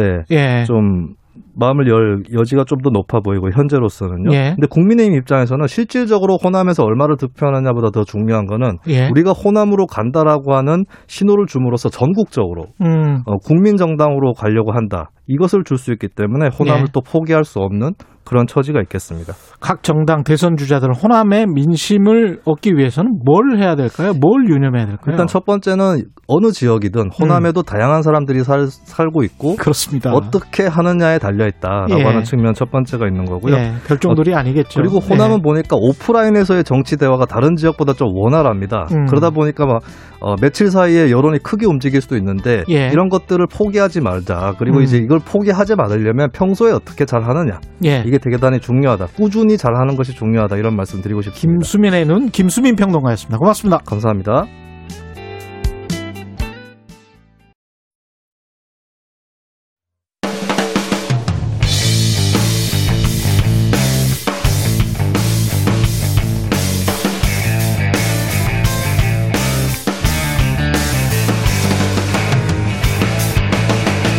최경영의 최강 시사. 네, 오늘은 5.18 민주화 운동이 일어난 지 꼭 41주년 되는 날입니다. 지난해 출범한 5.18 진상규명조사위원회가 조사 착수 1년 만에 조준 사격과 민간인 학살 등 유의미한 정- 증언을 확보해서 공식화했습니다만 여전히 미완의 과제들이 많습니다. 특히 발포 명령자, 행방, 행방 불명자, 헬기 사격 책임자 등은 드러나지 않았고 고 조비오 신부에 대한 사자 명예훼손 혐의를 받고 있는 전두환 씨의 재판도 여전히 진행 중이고요. 80년 5월 광주에서 고 조비오 신부와 함께 헬기 사격을 직접 목격했던 그래서 전두환 재판의 증인으로 출석했던 분입니다. 이광중 선생님 연결돼 있습니다. 안녕하세요. 안녕하세요. 예, 그 고 조비오 신부를 파렴치한 거짓말쟁이다. 이렇게 이제 전두환 씨가 자기 전기에서 회고록에서 이렇게 주장을 해서 이 사건이 지금 불거진 거잖아요. 예, 예. 그 헬기 사격을 직접 목격을 하셨으니까 그 당시 상황을 좀 설명을 해 주십시오. 예, 5.18 이후로 광주 시내 신부님들이 전부 호남동 천주교에 모입니다. 예.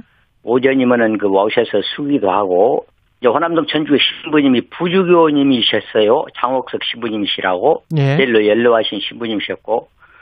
그랬는데 5월 21일경인가 됐는데 오전에 신부님들이 일부 모여가지고 나가시고 예.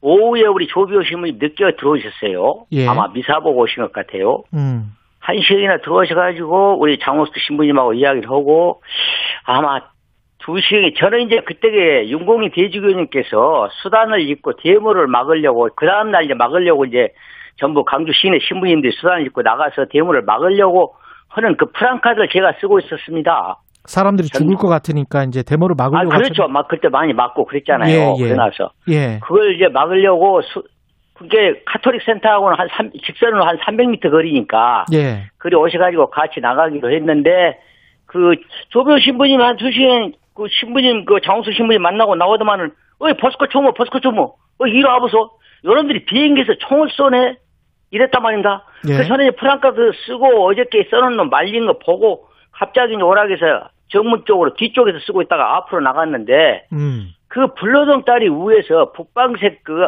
가운 앞에가 북방색 둥근 북방색 그 헬리콥터였어요. 예. 거기서 그 바로 보이죠. 그 얼마 안 되니까. 예.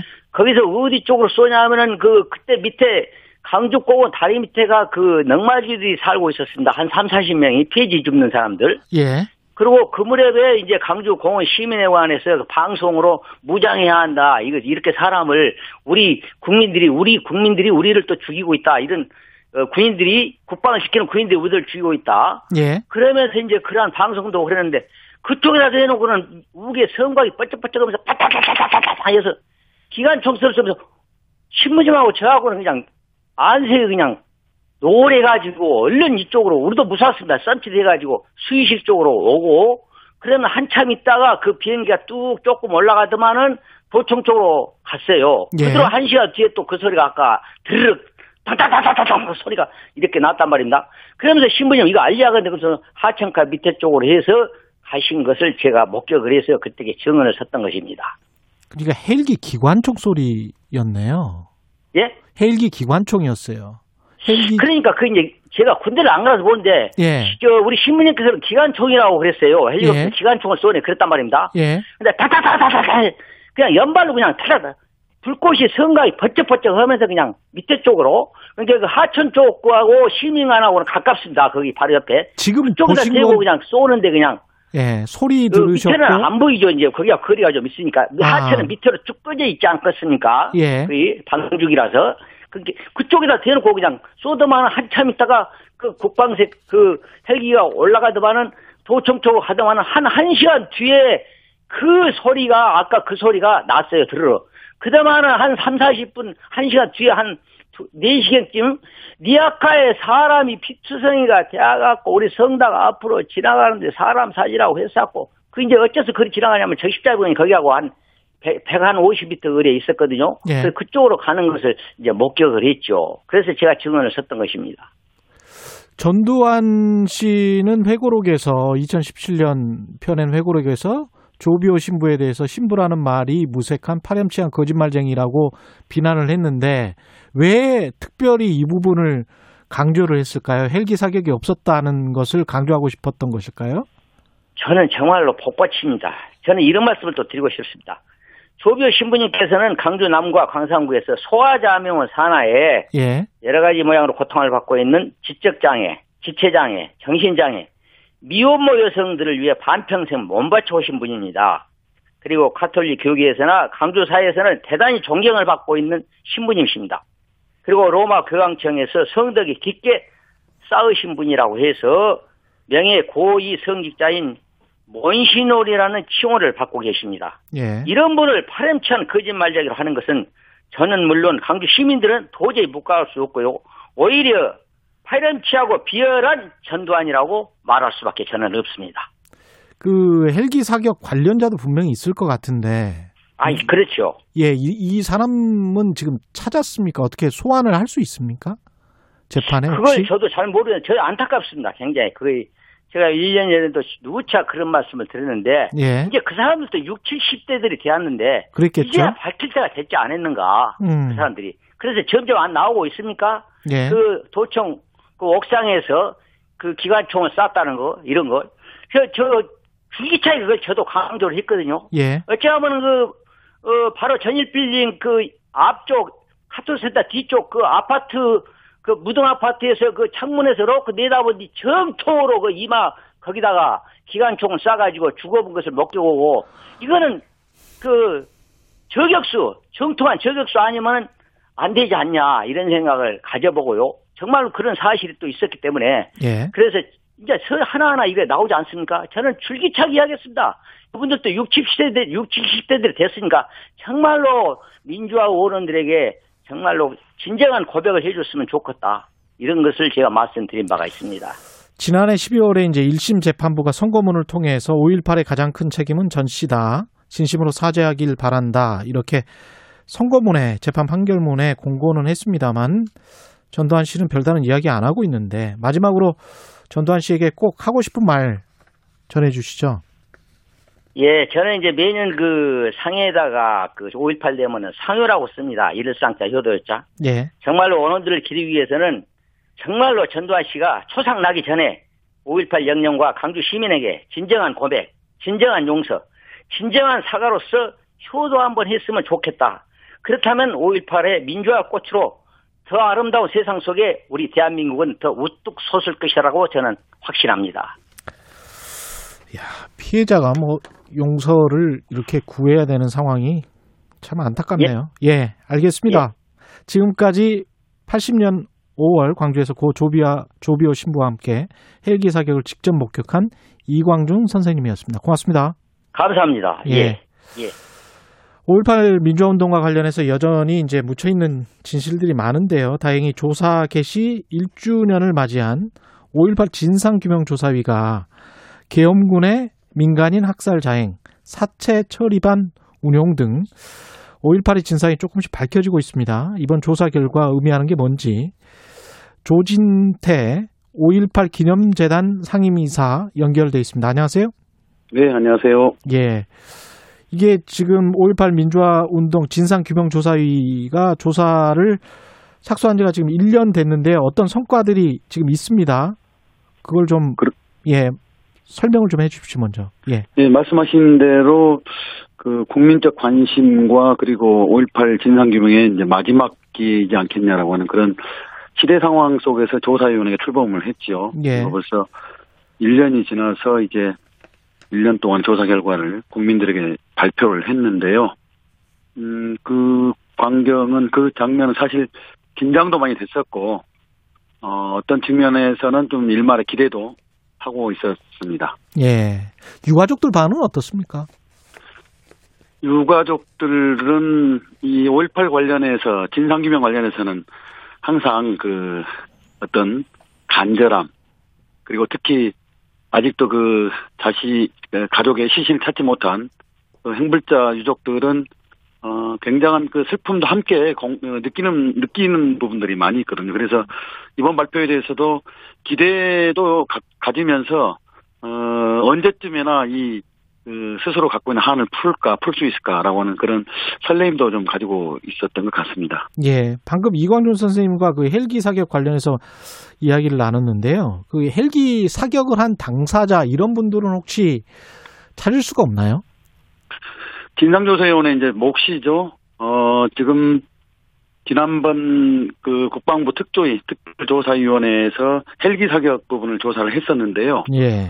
어, 헬기 사격이 있었다는 것은 확인을 했지만, 음, 그 헬기 조종사랄지, 헬기에 함께 타서 그, 그 사격을 가한 이 장교나 하여튼 그 헬기 조종사 등을 특정하지는 못했습니다. 예. 아마, 아마 그 헬기 조종사들, 그, 그 출동했던 헬기 조종사들이 어, 언제쯤에는, 어느 순간에는 고백을 하지 않을까 싶은 그런 기대도 갖고 있습니다만은, 예. 현재로서는 침묵의 어떤 서로 침묵의 어떤 약속 이게 좀 있지 않은가 생각을 해봅니다. 이 계엄군 출신 사람들이 직접 이제 조사위에 와가지고 혹시 고백을 하거나 이런 경우가 있었지 않습니까? 이번에 조사 결과를 보니까요. 예. 한 200여 명의 그 장교와 사병을 조사를 했다고 그러고요. 그리고 예. 그 중에 그 한 50여 명이 굉장히 구체적인 어, 증언과 진술을 했던 걸로 발표가 됐는데 예. 그 상당히 이후에도 많은 그 투입된 계엄군 중에서 장교 사병들이 어, 직접 고백과 증언을 할 것으로 그렇게 보이고요. 음. 그리고 5.18 기념재단에도 지금도 여전히 그 비공식적으로 자신의 그, 어, 당시 그 행위에 대해서 에, 증언을 하는 그런 어, 계엄군도 좀 있습니다. 꾸준히 있거든요. 예. 기대를 해보고 있는 대목입니다. 구체적인 직원들 중에서 계엄군의 조준 사격도 있습니까? 교도소 어, 감시탑에 기관총을 설치해놓고 감시탑에 그 사격- 기관총을 예, 설치하고 예, 교도소 감시탑에 그리고 그리고 그 도청 어, 앞 금남로 높은 건물에 마찬가지로 기관총과 어, 저격수를 배치해서 예. 조준 사격을 했다라고 하는 그런 어, 증언들도 이번에 확보된 걸로 그렇게 알려졌습니다. 예. 그 북한군 출신 이야기들 많이 있었잖아요. 예. 북한군 출신 탈북민들이 예, 북한군이 개입돼서 이게 광주 민주화 항쟁이 일어난 것이다. 이런 이야기를 퍼뜨렸고 그거를 뭐 받아서 또 매체들이 이야기를 하고 그렇게 이야기를 한 어, 유사 정치인들도 있고 그런데요. 이거는 다 거짓말인 걸로 밝혀진 거죠, 지금. 그렇습니다. 그 허무맹랑한 주장이에요. 예. 2005, 6년부터 그때 탈북자들이 이제 북한 특수부대 투입 이야기를 해왔는데 북한군 개입설을 주장해 왔는데요. 예. 어, 그 전부터 이제 이거 어, 지만원 씨가 계속 또 주장했던 부분이죠. 예. 어, 그야말로 세계망측한 주장인데요. 음. 어, 그 주장은 이미 그, 어, 전두환 본인이 그 타당하지도 않은 이야기다라고, 어, 특정 언론에 그 밝힌 바도 있었고, 예. 여러, 여러, 여러 그, 어, 미국 정보기관이랄지, 일본 또 정보기관 등등에서 북한군의 개입은 어, 전혀 어, 움직임이, 그런 움직임은 없다라고 하는 게 이미 밝혀진 이야기입니다. 예. 그리고 당시 광주 현장에서 북한군이 투입됐다라고 하는 시민 어, 현장에 있었던 시민들 목격한 시민들 어, 단한 사람도 없다는 것이 이제 사실로 드러난 부분이기 때문에 에, 그야말로 그 조작된 그야말로 사실이 아닌 것을 사실인 것처럼 날조한 그런 주장에 다름 없다고 보고 있습니다. 예. 앞으로 좀 규명, 꼭 규명돼야 되겠다라고 생각하는 그런 의혹들, 어떤 진실들이 있을까요? 발포 명령자 누군지 우리는 다 알고 있는데요. 예. 어, 객, 객관적 실체를 추적 그 어, 드러내지 못했기 때문에 예. 여전히 이제 의혹으로만 남아 있는 셈인데 그 발포 책임자를 밝히는 것 조사위원회가 지금 굉장히 심혈을 기울여서 추적하고 있는 걸로 알고 있는데요. 예. 어, 그 다음에 이제 그 가족들의 한으로 남아 있는 실종자, 행불자죠. 예. 어, 차, 그 당시 희생단 당한 분들의 그 시신을 찾아내는 안매장과 어, 행불자 이 그 흔적을 찾아내는 것 이게 굉장히 중요한 문제라고 봅니다. 행불자의 규모는 어느 정도라고 지금 추정하고 있습니까? 어, 공식적으로 어, 저 광주시가 인정한 정부가 인정한 그 핵물자는 86명입니다. 86명. 예. 그러나 광주시에 이제 실질적으로 가족의 그 실종을 신고한 그런 그, 그 누적된 그 사례가 있는데 그건 대략 한, 한 200, 한 40여 명 정도 이렇게 음. 신고가 돼 있죠. 예. 지금 미얀마에서 벌어지고 있는 상황이 41년 전 광주와 너무 유사하잖아요. 그렇죠. 그 어떤 시민들 간 유대 네트워크 같은 게 있나요? 광주 시민들이 어떻게 미얀마 시민들 어 전할 말씀도 있을 것 같고요. 그렇습니다. 이제 5.18 기념재단이 그 먼저 제안을 해서 광주에는 광주 미얀마 연대라고 하는 미얀마 연대 지지를 위한 모임을 구성을 했고요. 예. 여기에 시민사회단체가 100여 개가 넘는 단체가 참여해서 함께 하고 있고요. 어, 그리고 이 모임에서는 이제 미얀마를 지원하기 위한 좀 성금을, 기금을 받고 있고, 예. 어, 그런데 이제 이, 이 기금에는, 어, 성금에는 상당히 많은 시민들이 참여하고 있습니다. 음. 어, 초등학교, 초등학교 학교의 학생들부터 시작해서, 어, 뭐, 각 구청, 예, 공무원들, 그리고 뭐, 은행에서 일하는 은행원들, 뭐 등등, 각기각층에서 많은 분들이 참여하고 있고요. 대략 한 두 달여 가까이 되는데, 예. 2억, 2억 원이 넘는 기금이 지금 모아져 있는 상태거든요. 예, 알겠습니다. 오늘 말씀 감사하고요. 끝으로 우리가 기억해야 할 5월 정신은 뭐라고 생각하십니까? 짧게 좀 말씀해 주십시오. 뭐, 흔히 우리는 5.18 정신을 민주정신, 대동정신 그럽니다. 예. 어, 대동정신은 너나 할 것이 하나 된 특정한 곤란한 상황에 함께 나누는 그런 정신이라고 봅니다. 예. 어, 우리가 잊지 말고 기억해야 될 거라고 한다면 이후에 이후에 어떤 상황이 오더라도 바로 그런 대동 정신을 기억하면서 함께 연대하는 것 이것이 아닐까 생각을 해봅니다. 예, 알겠습니다. 지금까지 조진태 5.18 기념재단 상임 이사였습니다. 고맙습니다. 예, 고맙습니다. KBS 1라디오 최경영의 최강 시사 듣고 계신 지금 시각은 8시 47분입니다. 최경영의 최강 시사는 여러분과 함께합니다. 짧은 문자 50원, 긴 문자 100원이 드는 샵 9730. 어플 콩과 유튜브는 무료로 참여하실 수 있습니다. 네, 지난달 옷가게 점원 두 명을 폭행해서 CCTV로 영상 보신 분들 꽤 많을 거예요. 경찰 조사를 받은 주한 벨기에 대사 부인 결국 처벌이 어려워진 것 같습니다. 벨기에 대사 측이 면책 특권을 유지하겠다고 밝혀왔고 경찰은 그러니까 이제 공소권이 없다. 사건을 그렇게 처리할 계획인데요. 외교관 가족이면 남의 나라에서 폭행해도 책임을 물을 수 없는 거냐. 예, 비판의 목소리가 나올 수밖에 없죠. 한국형사정책연구원 승재현 연구위원 나와 계십니다. 전화로 연결돼 있습니다. 안녕하세요. 네, 안녕하십니까. 예, 이게 어떤 사건이었는지 내용부터 짧게 짚어 주시면 예. 뭐 지금 말씀 주신 바와 같이 주한 주한 벨기에 대사 부인이 지난달 9일 서울 용산구에 있는 한 옷가게에서 예.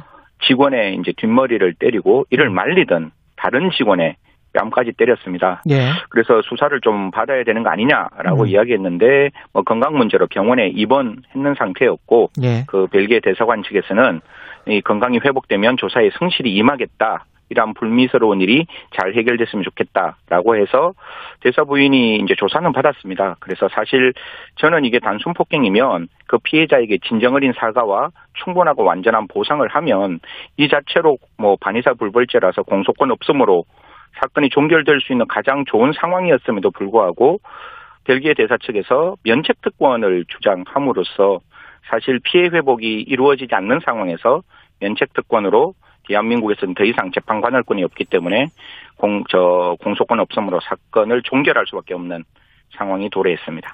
그 하다못해 그 대사나 대사 부인이 가서 뭐 네네. 사과를 하고 뭐 보상을 하겠다라고 하고 그런 어떤 제스처도 전혀 없었나요? 그러니까요. 저도 뭐 경찰 쪽에서 그런 예. 얘기가 있었으면 분명히 이야기를 하- 했을 건데 음. 이게 우리 비엔나 협약이 이제 다자 조약이에요. 61년에 맺어졌고 그 다자 조약에 따르면 결국 그 37조의 가족까지 이제 면책 특권의 대상이 되고 있기 때문에 예. 이러한 면책 특권의 범위에 해당되는 것이고 다만 이 빈 협약이 만들어진 가장 큰 이유는 기본적으로 양국 간의 우호 정신을 위해서 이 빈 협약이 만들어졌습니다. 사실 각 나라마다 헌법과 사회제도가 다름에도 불구하고 그 공간의 어떤 직원들의 업무의 효율성을 위해서 만들었지 이게 결코 그 개인의 이익을 위해서 만들지 않았다 면책특권이 주어지지 않았다라고 그 법에서 분명히 밝힘에도 불구하고 예. 지금 같은 경우에는 분명히 폭행 사실이 있었음에도 불구하고 과연 그 내용이 얼마만큼까지 진심 어리게 음. 피해자들에게 전달됐는지 지금 이제 알 수가 없는 일이기 때문에 사실 그 부분이 되게 아쉬운 거죠. 사실 이게 외교적으로 이렇게까지 비화될 일이 없는 거잖아요. 분명히 그렇죠. 폭행은 잘못된 거고 음. 그 잘못된 폭행에 대해서 사과하고 진짜 아까 말씀드린 대로 충분하고 완전한 보상이 있으면 그 피해자분들도 뭐 끝까지 이 사건을 반드시 법정에 가지고 가겠다라는 의사가 있었는지는 모르겠지만 저는 화해가 가능했는 부분이라고 생각을 하거든요. 예. 근데 그런 게 없었다는 게 되게 아쉽죠. 사실 빈협약 41조에 따르면 우리 대한민국의 법령을 준수해야 되는 부분이 분명히 빈협약에 나와 있음에도 불구하고 음. 대한민국의 형사법을 위반했는데도 불구하고 왜 당사자끼리의 그 합의를 그 벨기에 대사 측에서는 좀 적극적으로 하지 않았는지 음. 이 부분은 저도 사건 기록을 정확히 보지 못해서 모르겠지만 참 아쉽다 라는 생각을 지울 수가 없습니다. 외교관뿐만이 아니고 외교관 가족까지 이렇게 다 면책 특권이 원래 적용되는 겁니까? 네, 빈협약 37조에 나와 있는데요. 가족까지 가능하고 그게 뭐 조금 조문을 말씀드려서 시청자 여러분에게 좀 죄송한데 예. 29조부터 31조에 보면 결국 뭐 외교관의 신체는 불가침이고 그다음에 외교관 가족은 어떠한 형태의 체포와 구금을 당하지 않고 형사 재판권을 면제받는 이런 조항들이 가족까지 다 인정되고 있기 때문에 사실 뭐 이 협약 자체가 다른 나라도 똑같거든요. 이게 상호 호혜 평등의 원칙이라서 대한민국에 들어온 대사에 있는 가족에게도 이 조약이 적용된다면 우리나라 외교관들이 다른 나라에 갔을 때도 똑같이 적용 되는 부분이라서 이게 우리나라에서 좀 불편하다고 이거를 바꿀 수 없는 게 우리나라 대사관들이 외국에 나갔을 때 그 가족들도 똑같이 나가 있다는 걸 고려한다면 사실 가장 중요한 거는 나가 있는 그 외교관들이 대한민국을 대표한다고 생각하고 절대로 불법을 저지르지 않아야 되는 건데 벨기에 쪽도 똑같은 거잖아요. 네. 그 벨기에 대사관에 있는 부인은 사실상 우리가 아그레망이라는 걸 받아서 의전에서는 대사는 그 나라 대통령과 유사한 의전을 받고 있다면 조금 더 그런 부분에 대해서 신중했어야 되는데 그런 부분이 신중하지 못했다라는 점은 어, 분명히 지적할 수 있다 이렇게 말씀드리겠습니다. 그러니까 유엔 본부 있는 저 미국 같은 경우도 뉴욕에서. 교통법칙금을 뭐 거의 뭐 수백억이 들더군요. 네네. 외교관들이 교통법규 위반하고 돈은 전혀 내지도 않더라고요. 범칙금. 그러니까 이게 우리나라도 이제 한 5년 정도 외교관의 불법 그 행위를 찾아봤는데 한 예. 65건 정도가 나오더라고요. 예. 그래서 뭐 특정 외교관에서 나온 내용이기 때문에 제가 뭐 그 대사관은 이름은 조금 생략하도록 하겠는데 예. 지난 3월에는 이제 그 자동차 사고가 일어났어요. 예. 근데 그 대사관 직원이 그냥 흔히 우리가 말하는 뺑소니 를 음. 했는 경우도 있고 음주 운전을 했을 때 이게 면책 특권에 들어가요. 그러니까 아. 음주 측정 거부를 할 수가 있는 거예요. 그래서 이미 전력이 있는데 또 한 번 음주 측정을 거부했다. 사실 대한민국에서 음주는 사실 미필적 고의에 의한 살인과 동일한 그렇죠. 정도의 엄중한 어떤 그 저희들이 경각심을 가지고 있는데 음. 뭐 외교관이라는 이유로 면책 특권을 하고 그런 상황에서 음주한 상태에서 운전을 한다는 거는 굉장히 부적절하지 않느냐. 이거는 형사처벌의 문제를 떠나서 그 외교관의 그 나라의 품격이고 그 나라의 저는 양심이다. 이렇게 말씀드리겠습니다. 어떻게 좀 민사적으로라도 풀 수 있는 방법은 없나요? 이게 민사 31조에 보면 예. 이게 공적 업무 이외로 행한 소송은 가능은 해요. 예. 가능은 한데 이게 제가 조금 죄송스러운 말씀인데 22조에 보면 공간 지역 그 공간 지역에서는 비품 또 기타 재산 공간의 수동 수단들은 강제 집행의 대상이 안 되는 거예요. 그래서 제가 피해자분들한테 민사소송 예. 제기하세요라고 말씀드리고 싶어도 음. 결국 민사소송 승소 판결하고 난 다음에 강제 집행할 재산이 없으면 사실 그분들한테 또 하나의 부담을 드리는 거거든요. 예. 그래서 저는 이 부분에 대해서는 벨기에 측에서 만약에 민사소송에 응해서 성소 판결을 받아도 강제 집행이 안 되면 대한민국에 있는 피해자 보호기금이라도 좀 적극적으로 좀 동원해서 대한민국이 이 피해자를 보호해야 되는 거잖아요. 음. 결국 벨기에 측에서 보호하지 않는다면 우리나라 국민 대한민국이 보호해야지 누가 보호하겠느냐. 그래서 대한민국이 좀 전향적으로 뭐 음. 피해자 보호 기금도 조금 고려했으면 어떨까라는 생각은 아. 하게 됩니다. 우리나라 외교관도 사실 남의 나라 가서 나쁜 짓 했다가 그냥 면책특권 받고 그냥 이렇게 본국으로 쓱 와버린 경우도 있었던 것 같은데 제가 그렇죠. 옛날에 남미의 그- 어떤 예, 외교관 예. 성추행 사건도 기억이 나는데 예, 예, 예. 뉴질, 예, 그쪽 나라에도 있었고. 그래서 예. 이게 참 양가의 감정이 드는 거예요. 저도 예. 벨기에 대사관 측에 좀 더 강하게 어필하고 싶지만 음. 결국 벨기에의 대한민국의 교민들도 계시거든요. 예. 그래서 이쪽에서 강력하게 만약에 항의를 하고 어필을 하면 또 벨기에 측에서 대한민국 교포에 대한 또 다른 어떤 생각을 가질까봐 그렇죠. 사실 이런 것들이 굉장히 우리나라의 하나의 어떤 그 영역 속에서의 공평, 공정도 생각해야 되지만 음. 다른 나라의 다 같은 대사관들의 똑같은 1대1의 관계거든요.